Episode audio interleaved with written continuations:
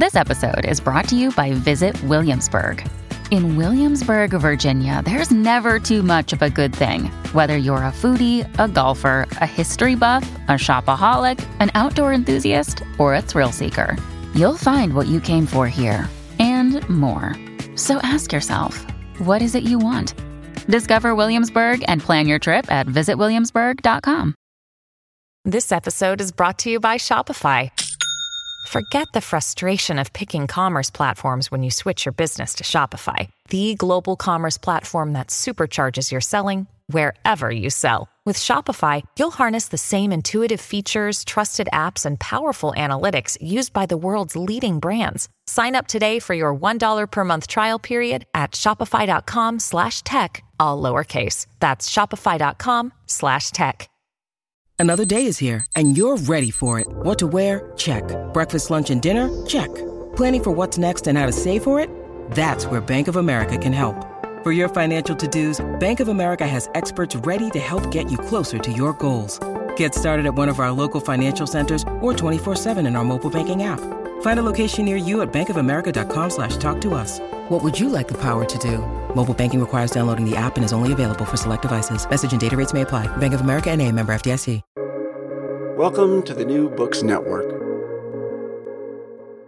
Hi, and welcome to Scholarly Communication, the podcast about how knowledge gets known. I'm your host, Daniel Shea, and this is another episode of the Focus All We Mean, an ongoing discussion and debate about how we mean and why. The premise of the podcast is that meaning production and the products of meaning making are pretty much everything there is for us humans. As a species, we do not encounter a thought or a thing, not even ourselves, without us going and making meaning with it, and adding meaning to it as well. Meaning is how we act as much as it is why we do. And so, the subject matter of this focus reaches into absolutely every quarter of human life our daily routines, our career paths, our bids to acquire new knowledge, our attempts at connecting with or at disconnecting from one another. The format of All We Mean is simple. A, I open every discussion with stating plainly the topic, and then my guests take up this topic to discuss and debate it, in the hope that we all might learn something more about meaning. The topic of today's episode is Can AI Mean? And for that, I'm going to read an excerpt from the New Yorker magazine. The piece is by Cal Newport, contributing writer and associate professor of computer science at Georgetown University. It's called What Kind of Mind Does ChatGPT Have? But first, to my guests, I'd like to welcome back Bill Cope and Mary Kalantzis, both professors at the University of Illinois. Hi to both of you. Welcome back. Uh, thank you, uh, Daniel. It's lovely to be back and uh, with all the hopes of a new year that we have. yeah, yes, very much so. We're recording here at the beginning of 2024. Exactly. So happy new year to everyone. Well, to our um, topic, which again is Can AI Mean? And to get that started, I'm going to read this piece by Cal Newport from The New Yorker from April in 2023, last year. What kind of mind does ChatGPT have?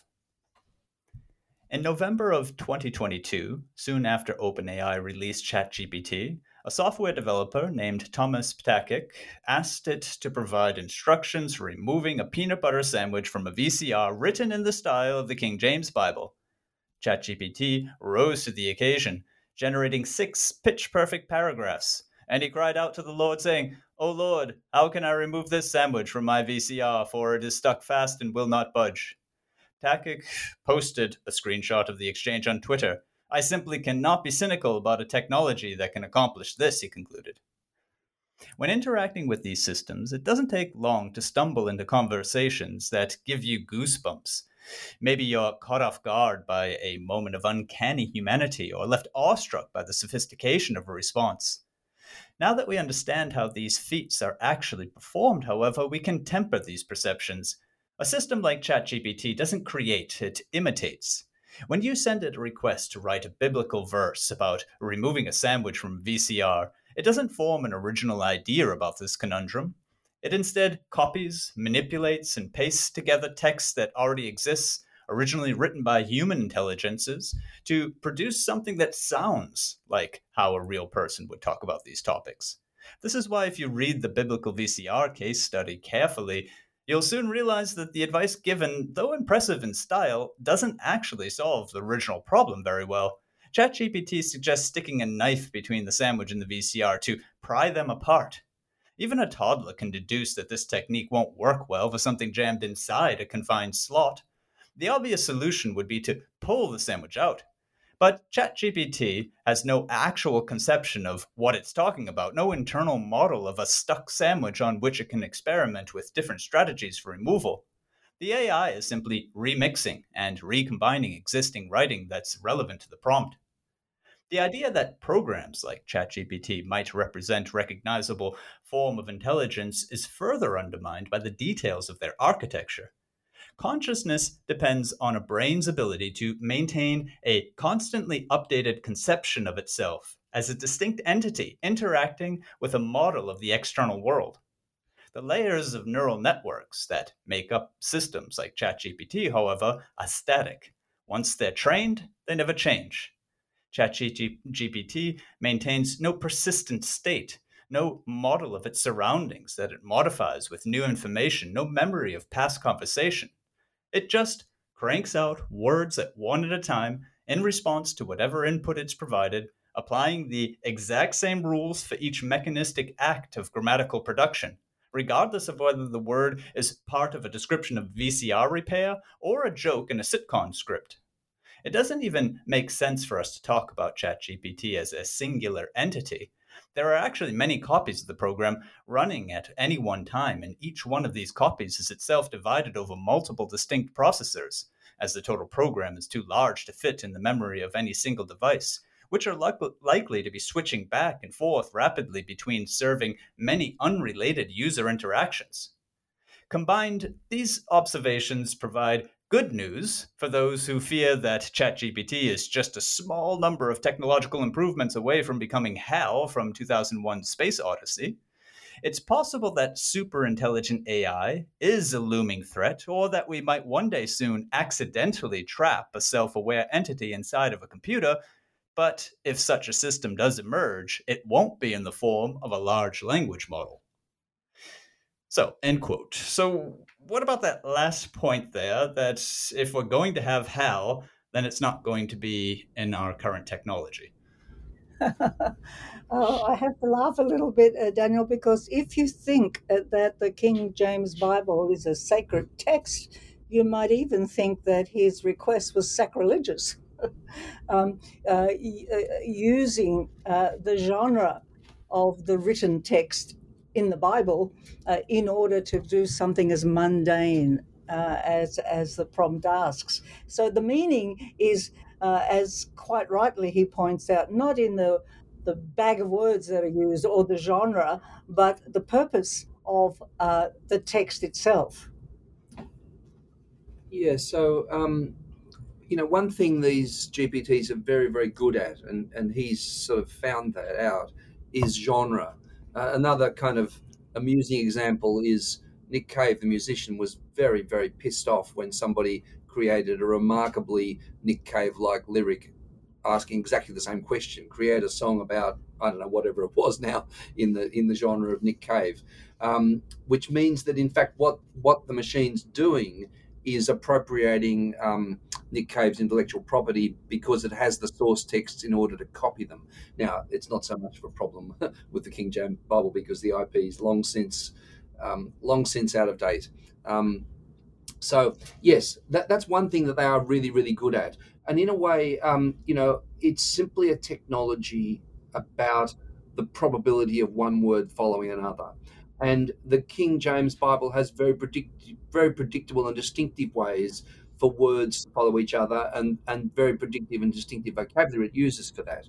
Um, the problem is um, it can't deal with empirical things in the world except mediated by text, and a lot of text in the world is um, is is perhaps problematic. Don't forget the, the, the, King James Bible promises life after death and promises that virgin births are possible. So there's an empirical question um, uh, there, but also um, it's not good at sourcing things. Yes, it went to the King James Bible and found that text and did that.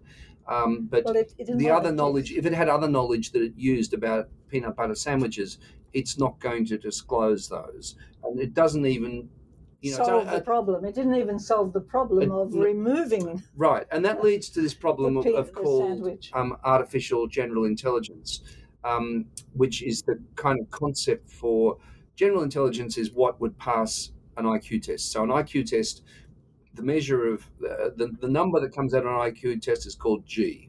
Um, in statistical terms, well, that's general intelligence. So, artificial ge- general intelligence means it, you can reason the way humans reason to pass an IQ test. Um, uh, it can't do that, and it probably can never do that. It can simply rely on textual sources which have implicit in the order of their words forms of reasoning. Right. And you're, you've seen in our writing, Daniel, that we use a word called cybersocial. Uh, we, you know, we want to put forward the idea that you can't interpret any uh, creation of meaning making without, particularly now within the digital context, without that relationship between the human and and the and the and the and the digital. And in this case, um, this uh, what, what was this man's name? I've forgotten. Uh, Yes, right. He, he was just kind of playing a game, really, uh, and coming up with what some theorists call bullshit, really. Oh no, but, but uh, also it's a clever game. But well what it does demonstrate something very interesting about GPTs, and it's amusing, and it's clever, and it's funny. Um, somebody said um, another ano- another funny prompt, by the way, is we were writing our um, uh, scope and concerns for our e-learning conference, which we have every year. And and the joke was the joke that the person creating the prompt wrote is write the scope and concerns for our e-learning conference in the style of Robert Venturi and Denise Scott Brown's Learning from Las Vegas, which is a classic text in the theory of architecture and an interesting book. That's another whole story. And what it produced was hilarious in the same way, which is just kind of this genre mixing business because it's got the source text and it mixes the, the form of words. There was one thing, by the way, that the article was wrong about just before we pass on, we move on, um, and that is it does know what you've asked it before. So there are two sides to this technology, which are really quite. It, it's the fuse, the fusing of two, in some ways, quite different technologies.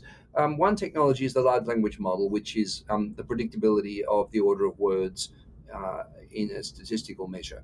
But the other side is the chatbot, um, and what the chatbot does, which is very very clever, is it remembers what you've previously asked for, which is why with ChatGPT you've got to create an account because they're building a running record of who you are from the questions you ask. Um, and interestingly, that tracks back to Carl Rogers' psychology, where where what the analyst does is the analyst just asks questions and um, learns a lot about you, and you start answering your questions just because you're teaching the analyst Yes. about you, right? So, uh, and that's a ve- that's a different, you know, that's a, a that, that's a different part of the whole technology, which is very very interesting. So, um, in other words, um, one of the powerful things in the future is going to be um, remembering users in the same way. By the way, that's what search engines do now. It's what Google Right, Google, right. Google does all the time. Shopping, Um, but but it's remembering that in a conversational context in the chatbot. right.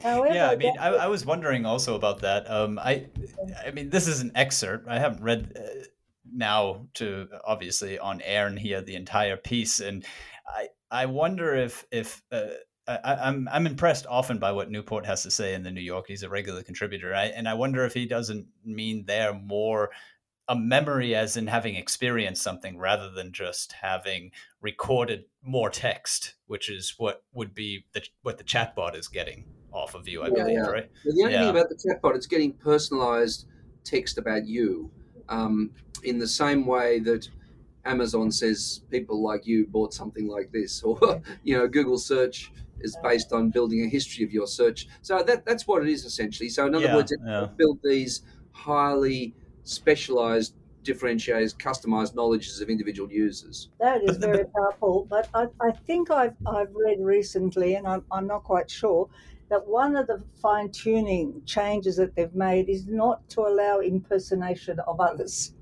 strictly. Okay. is, that, is that correct? Uh, um, I think I'm, No, I'm the- not. the- I'm not informed on that, but I mean, I know it, it, it can voices as well. Apparently, yeah. But I think uh, that, I think one of the Th- issues. this is one of the things they're very worried about, which is the, the whole fakeness universe, Yeah. right? So the fakeness universe can happen in a, couple, in a number of ways. One is faking your voice, right? So Right. um, uh, faking your image, yes. and you know, I dare say, obviously, faking the style of your style of writing as well. So they're, they're all things which are problematic in the sense that it's a site of potential uh, fraudulent behavior of one Right, sort or another. And it's one of the issues that's come up in the debate about what needs to be regulated or, or not. This, uh, you know, impersonation, because it could lead to kind of really terrible things if you think your mother's called you and asked you to come out But- somewhere and it's But then not. again, why why not make an, an, a new movie starring John Wayne? Why not? Well, that, that would that would be nice. Yeah, of course. Yeah. Except, except that the people who own him, you know, his uh, descendants, uh, would like a share of the income from. Yeah, true. It gets complicated. Uh, br- bring bring us Well, by back the though way- to Going back to the original thing, by the way, and what about the re- reincarnation of Jesus Christ? We could Oh, do that in please, terms of the the. Uh, He's going and there's no there's no copyright issues there, as we discovered with the King James Bible. And we can write a new book. Is that okay? No. well, actually, I was gonna actually, I was actually going to try to bring us back to grammar, but you you brought in the savior. Um, I'm not so sure. Uh, but but but I actually what I, what I take from the Newport piece that is uh, also very much in line with both of your uh, theorizing on, on meaning is this idea that you you can't put the Chat GPT into a, a body yet, or it doesn't even actually. And this is one of the main um, contributions that you make in your recent piece of multimodal grammar of artificial intelligence, uh, being published now or already published now, is um, that it's it's limited to its its text form. Whereas, you know, our understanding of the world and our meaning making capabilities come from, you know, a plethora of different forms which we fluidly move between. And, and this is just completely inaccessible to that technology. It's only Right. accessible, interestingly, via the mediation of text. So, um, you know, like for now, um, uh, that one of the interesting things is one of the very, very big projects in the multimodal area and a path breaking model was Fei Fei Li's ImageNet. Um, and what she did was she um, took a huge number of images, got people in the developing world via Mechanical Turk, by the way, the Amazon service, um, to label tens of thousands of images with a select number of words from WordNet. Now, the interesting thing is you can only do ImageNet through WordNet. Um, so she WordNet goes on forever, which is um, a Princeton project which built a kind of a set of. It's like a gigantic um, Roget's um, thesaurus, if you like. So what she did, she cut that down to twenty-two thousand terms and then labeled millions of items. But the interesting thing is that the only way in which image recognition works is via labeling with textual labels. right, right. Um, so, um, so the multimodality stuff is very, very powerful. But to, to create a fancy image on, um, uh, you know, one of the the new image generation bits of software, you've got to put in a linguistic prompt. Make me a picture of blah blah blah blah blah, whatever it's going to be. So it's a linguistic prompt because everything in the database of image sources is labeled with text. However, And that, and that was the. Uh, I'm sorry, Mary, just really quickly, but that was the thing that really caught my attention in your guys' recent article there about the multimodal grammar was Right. how how how limited the technology is, and yet, as Mary, you were saying earlier, okay, for a an analysis of the technology itself, we can see its limitations, but on the cyber social level, that doesn't mean that it means less, right? It can mean just as much through faking, through how we use it, what we want it for, and so on. When you need mealtime inspiration, it's worth shopping Kroger, where you'll find over 30,000 mouthwatering choices that excite your inner foodie. And no matter what tasty choice you make, you'll enjoy our everyday low prices, plus extra ways to save, like digital coupons worth over $600 each week. You can also save up to $1 off per gallon at the pump with fuel points. More savings and more inspiring flavors make shopping Kroger worth it every time. Kroger, fresh for everyone. Fuel restrictions apply. Right, and and and we go back to the fact that we're all educators, and how do we and and we've been talking about multimodality as have others for decades now, and we've tried to come up with a grammar to try and uh, help people understand how you make meaning of it. And if today I was listening to my uh, Galloway, uh, you know, his podcast the other day, and he says that the the top kind of uh, meaning making uh, uh, streaming thing is TikTok. Now, TikTok has captured uh, uh, the, the America, let alone the world, and it is deeply multimodal and deeply problematic. So, how do we interpret it? How do we prepare young people when they go into this space to understand what that complexity of um, uh, artifacts that are coming together to create meaning, to persuade them, how they use them themselves? I mean, this is not something that can be incidental anymore. It has to be core to all disciplines. Uh, all disciplines in the education field. How does multimodality operate, and how do we understand its impact on us and shape and uh, influence uh, positively the way that uh, gen- the next generation of young people can use it? In the interest of understanding that better, I have a bit of a theoretical question to both of you on the end of the forms and meaning. Because if you take TikTok, and as you say, it's it's multimodal in that sense. It clearly has sound, it has speech, right? It has image, but does a video playing then include space and body and object and so on? It doesn't really, does it? Oh yes, it does. It, it does by way of recording it. So, in other words, so much of what's on um, TikTok is around gestural nuances of one sort or another, right? So, it has just, a beginning, a middle, and end. It has. no, no. Well, I'm also talking about. Let's just talk about body. Okay. Um, let, us say. Um, yeah, it has a certainly has this generic thing which maps against text. Yes. But also, what happens is that video recording is is brings um, embodiment and, and gesture and object and all those other things into the world of representable meaning and makes it very, very accessible for us to represent that. So it's one thing for you to look at my body live and my gesturing and whatever, um, but it's another thing when I can easily record my body or someone else's and distribute it to the whole world as an embodied. So that's why, you know, in a way, it's incredibly powerful. And what's very, very powerful are these little devices we've got in our pockets, which yeah, is such no, amazing. Sure um, you know, we often sort of facetiously use the old uh, Marxist formulation, actually, which is about the the production and distribution of meaning. Um, you know, so as, as you know, we've got these tools where we can produce meaning and distribute it. Right. But but so I understand though. If you have a video of somebody doing something on TikTok or anywhere really, just a video, right, with all of the accoutrements of sound and so on, it's as far as the the the space is concerned and and the objects involved and the bodies and so on i mean it is mediated though. I mean does that uh, does that in any way affect the form doesn't it make it what i'm trying to say i suppose is doesn't it make it more of an image and less of a body even though it still is oh, body yes um, it is mediated and it's mediated um, around the transposition from a three-dimensional felt reality to a two-dimensional plane and the way it does the two dimensional plane is around framing, right? So the frame cuts out certain things which are there aren't right. those constraints in, in, in physical reality, but also around vanishing points and um, and depth of field as well. So in other words, stuff at the back of the image is smaller than stuff at the front of the image, and the, the image do, the machine does that automatically. Um, it took Western art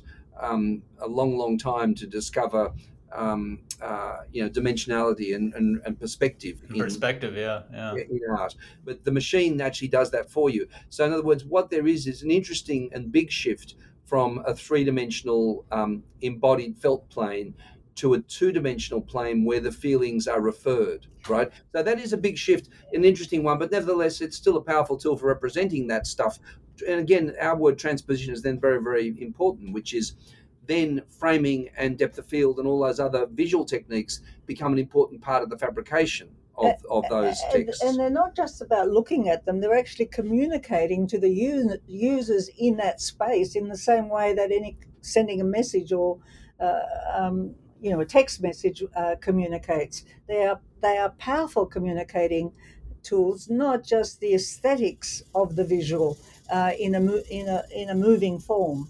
And look, right. I, I, I wonder though if it doesn't matter though that it it gives you how should I put it? I mean, you get almost continually duped the more you spend looking down down at your screen and not up at where you are. I mean, I'm being quite polemical at the moment, but I'm just trying to make a point. And and and imagining though that there's little difference where you know from a theoretical meaning making point of view through your multimodal grammar, which you know uh, definitely stands the test, at least for me so far. It, it it, it makes it so that people are, are, are it's almost like false evidence, isn't it? If you see right, what I'm saying. Right, right. But by the way, uh, that, has been the case ever since. Um, books. Uh, and let me go back to um, I'll go. Uh, we, are yeah, on the, ever since books. That's a good point. before books, actually, even yeah. Uh, you know Homeric poems, which told things through an oral, a set of oral mnemonics. Yeah. Um, but if you, if we want to go back to our King James Bible thing, um, this um, particular set of narratives about a particular person 2,000 years ago or so, um, those things got retold and were, were projected across virtual space. Um, and then, and then when iconography became um, an acceptable thing to do, which it wasn't for a while, um, and hasn't been for a lot of people ever since, to be quite frank, as well. Not, it's not acceptable to Muslims and it's not acceptable to Protestants. But when iconography became, well, the be, Greeks have no problem with it. I mean, I'm talking about the Christian tradition. That is that um, that there that there were always these pro, um, uh, media which created the virtual. So people say, "Oh, we're in this virtual world now where we're disconnected from reality." Well, the truth is. We've been in a virtual world disconnected from reality from a long, long time, However, and we and we're very dependent on those mediations to have um, a, a, a, meaningful universe which is bigger than our personal selves. Yeah, but Daniel's point, I think, and, and it's a fair point about this, some new social reality, is the kind of uh, attention dimension of this. This is, you know, accelerated attention to this, to what comes through our devices, and people spend hours and hours doing it. They're they used to spend hours and hours reading books.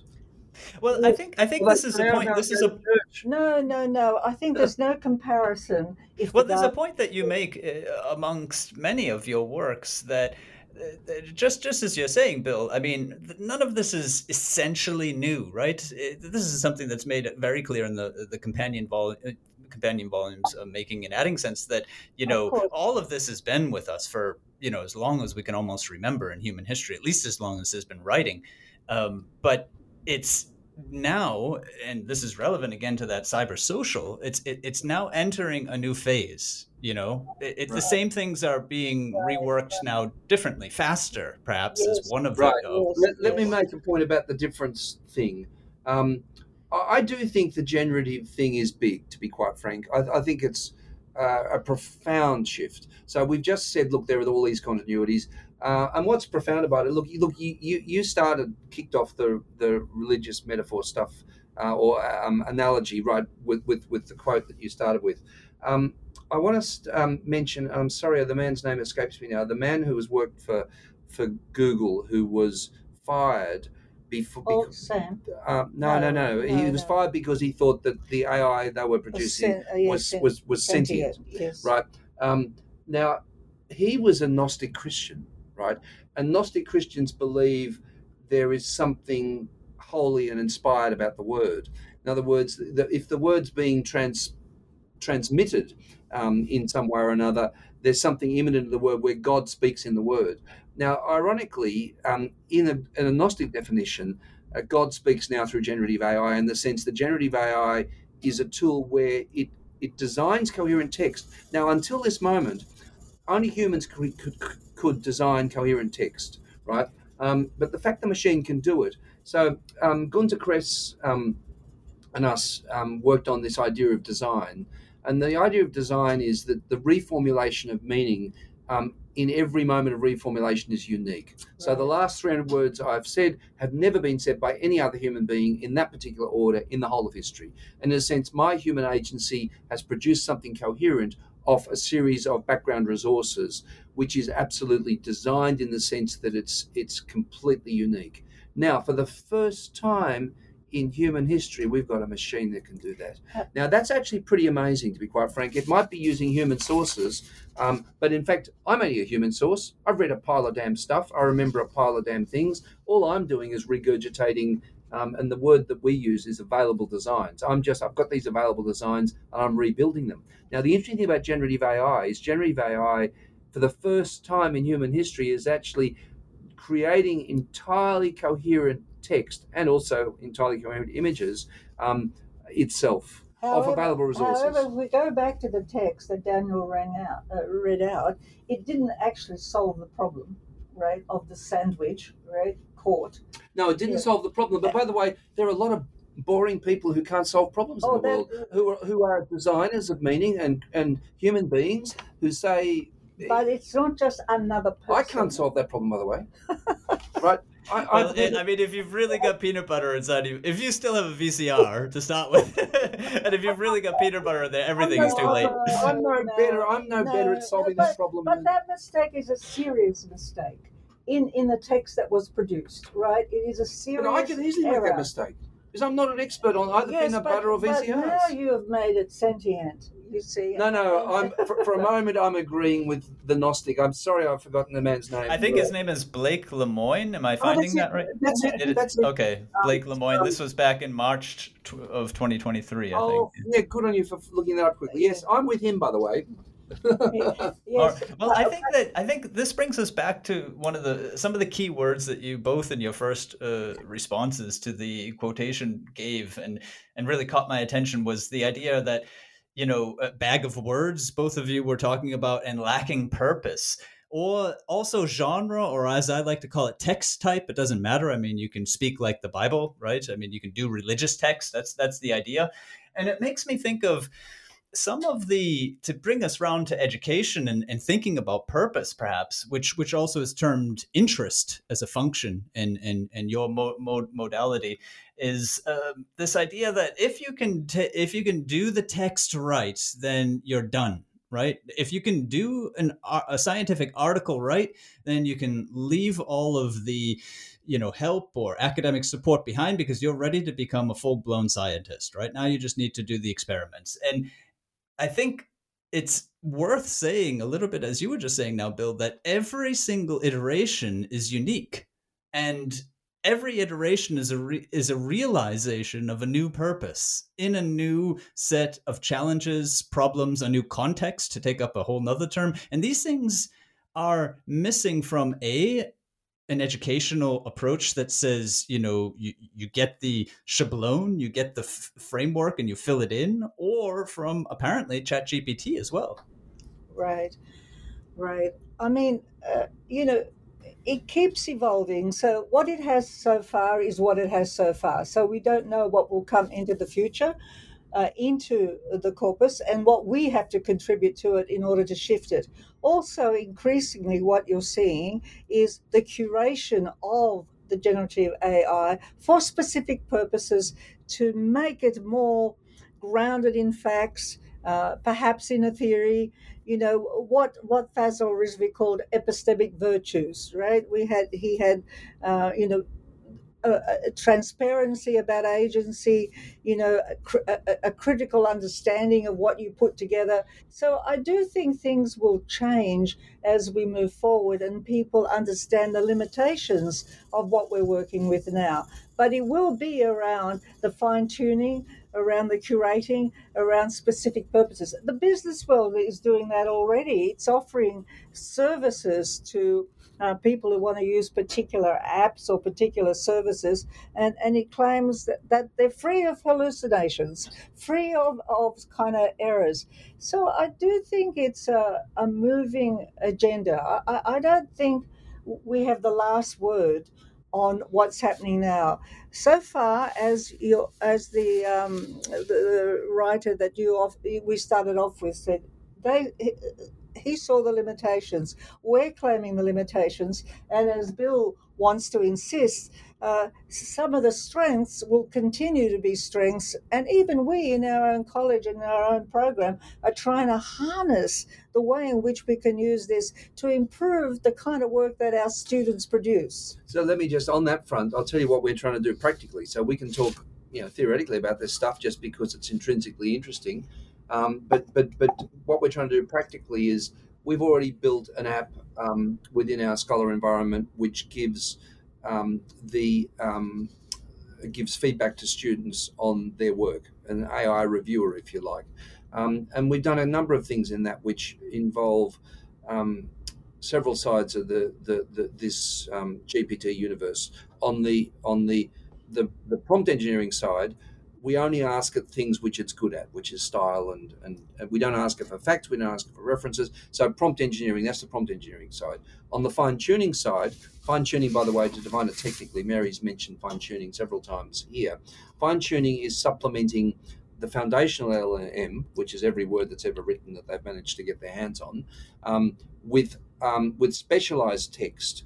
And what the LLM will do, it'll prioritize what you've given as specialized text. So um, in our students' case, we've given it everything Mary and I have, have, written in the last however many years, plus everything that our, our students, students, have written in the last year. Our students are masters and doctoral students, which is about 10 million words, and it prioritizes those. So they're ways to actually um, optimize the usefulness of, of these um, these darn things along the way. So at the moment, we're using that to give reviews, which is to give feedback to students.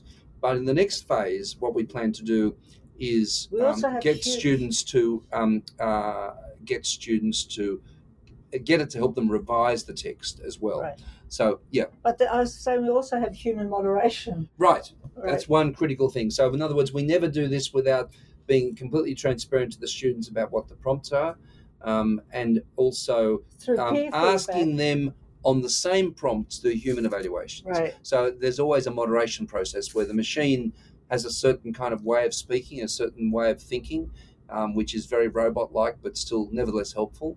Uh, but humans are different. So we, we, we, we always do it both ways. With peer feedback and instru- instructor feedback, because we do believe it does need that human intervention to ensure the strength and weaknesses of whatever the advice is of the uh, text that's provided.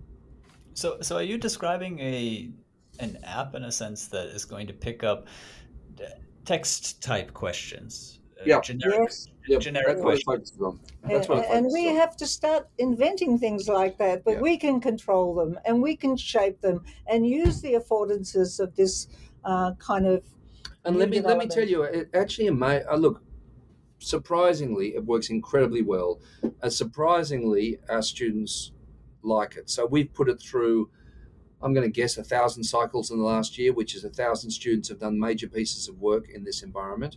Um, it's by the way, it's described in an arXiv article. We've we've we've got more stuff on the way, but we've got a description and a write up of the first trials in um, the Cornell University repository called arXiv AR. Uh, XIV.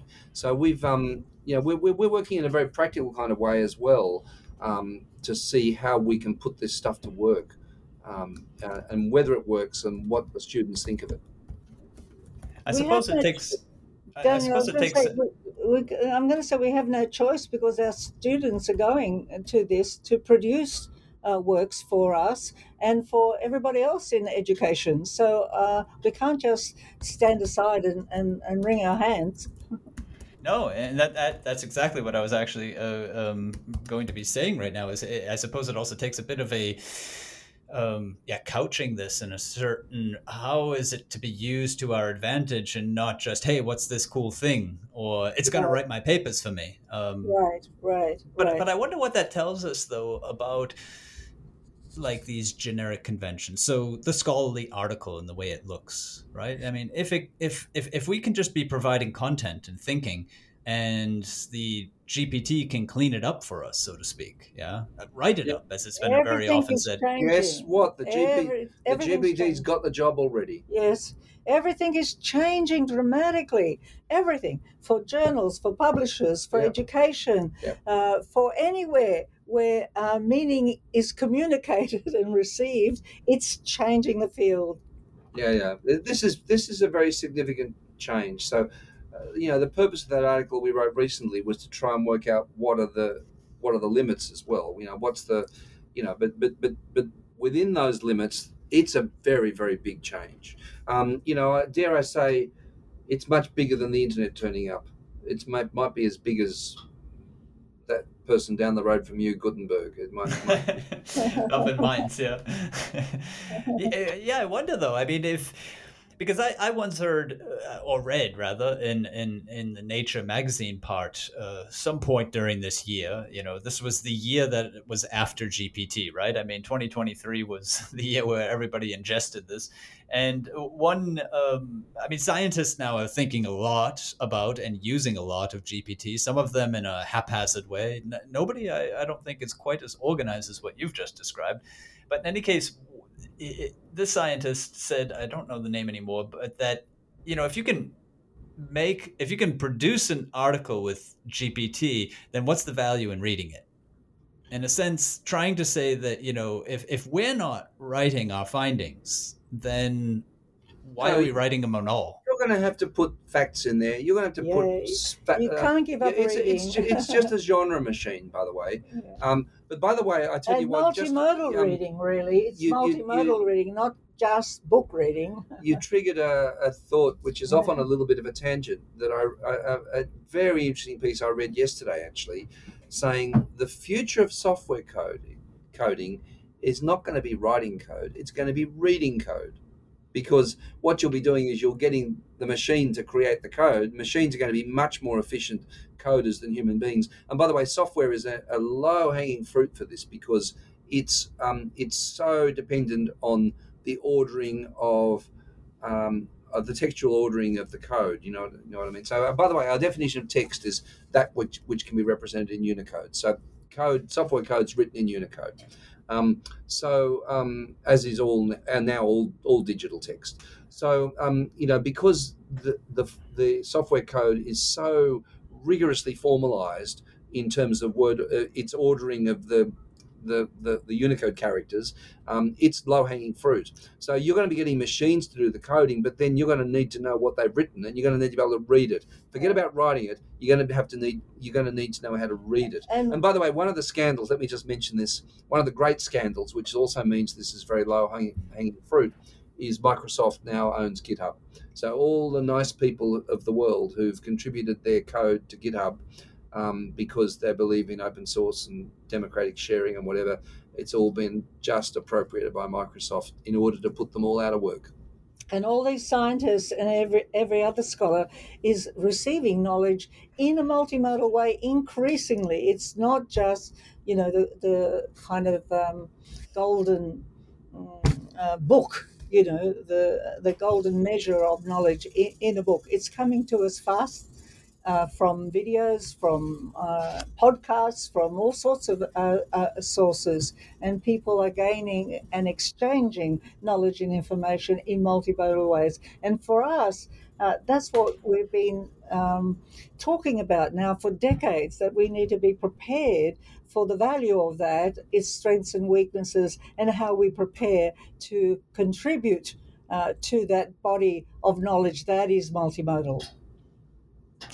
Yeah, I, I don't know. I guess I, I, guess I'm still reeling a bit from this idea that we won't need to worry about really writing anymore. I mean, the code is already gone its way. Uh, the text is probably soon behind it. Um, we need we need to obviously provide, as you say, all the facts and the evidence and and the purpose behind why even the experiment was done and so on. But it still like, for example, I mean. Um, Hallidayan uh, um, um, linguistics, uh, you know, systemic functionalism uh, says that essentially it's at the clause that the grammar ends. So in my mind, it's always been that it's at the text level, it's between the sentences that the writer exists. You know, I mean, I, would be happy to give the clause to GPT, but the entire text. Daniel, for most of human history, humans have operated on the on the planet without writing for most of human history. Now, what the future we ho- will hold, we don't know, but we have made our generation has made the text, alphabetical literacy, and its products, books, etc. You know, sacred in a sense. You know, we think this, and, and then we created universities and schools and all these other things around that uh, you know, the book and the text. Well, you know, that is being kind of pulled apart at the moment, and the future I, am afraid is not going to be based on that, although our immediate, immediate future is. And of course, we've got to continue teaching reading and writing in the traditional way, but we have to expand our repertoires. And that's the kind of orientation we've had to the research that we're doing and to the ideas that we are putting out there in the world. Okay. I mean, I, well, uh, I mean, uh, put it this way: I have no problem with multimodality, but I have problem with allowing a machine to do shoddy thinking for us. And no, no, we can't allow that. So, and, and, and, and I guess I guess that's more what's bothering me. It's it's not the fact that I have no problem with. I mean, I, I, I see my realm inside of text. That's just a, a preference. It's not a you know, it's not something I'd impose upon somebody else. But I, I'm just trying to say that if, if, if we can imagine generically a, a, scientific article being really more or less sewn together for us, I mean, it's in that sewing together that the logic and the argument of the entire study exists. Yeah, I mean, we have to go back to that um, word that Mary used, which is cybersocial. This this is a relationship where these tools will help us write and help us think. Um, in the same way that for a long time we've had spelling checkers and grammar checkers, which has helped us write. This just goes a bit further. So, in other words, we still have to, you know, uh, there's no way a new scientific article that makes a breakthrough in science could possibly be thought through uh, by a GPT because its its only sources are legacy texts, right? So, in other words, if there's some new breakthrough in some area of science, human beings have got to do it. But if we've got these tools in a cyber-social relationship, they're going to help us do it it's not as bleak as you think. no, no, I'm, I'm, I'm not even bleak. Actually, I, am just trying. I'm trying to understand it. Really, I, I'm, I'm literally thinking as we speak. I suppose. I mean, there's, well, there's so much. Well, we are writing, and you, and you found us through our writing, so we continue to write, of course, and we continue to read, uh, and we read new texts as well as legacy texts. So reading and writing isn't going to disappear uh, like in an instance, uh, but we have to grapple with this new create creature or creation, whatever. Yeah, no, but the, the same holds true everywhere. I mean, it just so happens, as you lucidly describe in, in your article, and actually as Cal Newport in the piece also describes, if you read the yes. entire piece, that you know it's text based, but you know it can mimic other things, right? It's creating images, it's creating music, Bill, Bill as you also said, and so on. And um, although maybe you were referring to lyrics, but it can also create music. So, I mean, this brings us back to our question, you know, whether or not K- AI can think.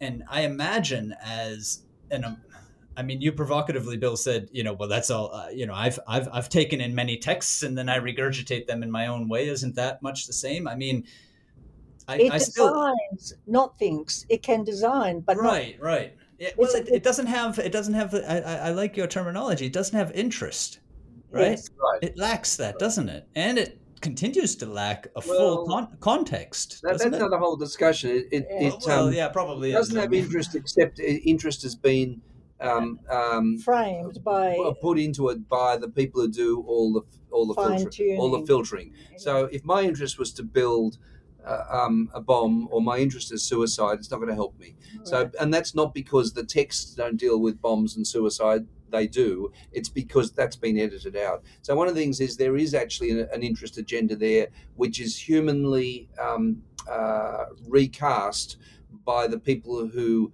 um, who who want to what what what's the phrase? Don't do evil. Well, we don't necessarily believe them when they say that, but nevertheless, um, yeah, that's all well and good, but that's programming in a sense. I mean, I'm, I, I mean the AI yeah. itself, which which doesn't even really exist, as Cal Newport very vividly describes it. I mean, it's it's it's fragmented, it's dispersed, it's amongst very many different processors and so on. You know, it's not it, it doesn't have an entity type structure in a way that we would imagine life right? I mean, except one virtue, an ironic virtue, is it doesn't have any plagiarism. it's pure plagiarism. yes, but not every word. No, it doesn't. Same. It doesn't plagiarize. That's true. not every okay. word. Not every word order is the same. Yeah. You see, what a magical thing that is, eh? all right, all right. Well, to, to, to find to find our end to uh, this can AI think, um, maybe we can uh, do our normal wrap up with each of us sort of giving our takeaway from from what's been said tonight. Um, Mary, would, would you like to start well, us off? Of course, it can't think. I mean, we've all agreed that it can't think, but it has been designed and programmed to design and to output and uh, around uh, uh, human parameters. So the cybersocial, remember, it doesn't exist on its own as a human exists on its own, even though humans draw on other humans. Uh, it only draws on what is in the corpus and designs what you ask it to design, uh, uh, contained by whatever fine tuning has been put into it. So in the end, it's the cyber-social relationship that is powerful in making meaning in this case, and it's not thinking in the way that humans think. So yeah, um, I mean, this is a kind of complicated message. I think um, this thing's big. It's it's an interestingly huge transition which has happened. Um, by the way, it hasn't happened overnight, and the whole um, statistical language analysis is 50 years old and more, so it's not totally new.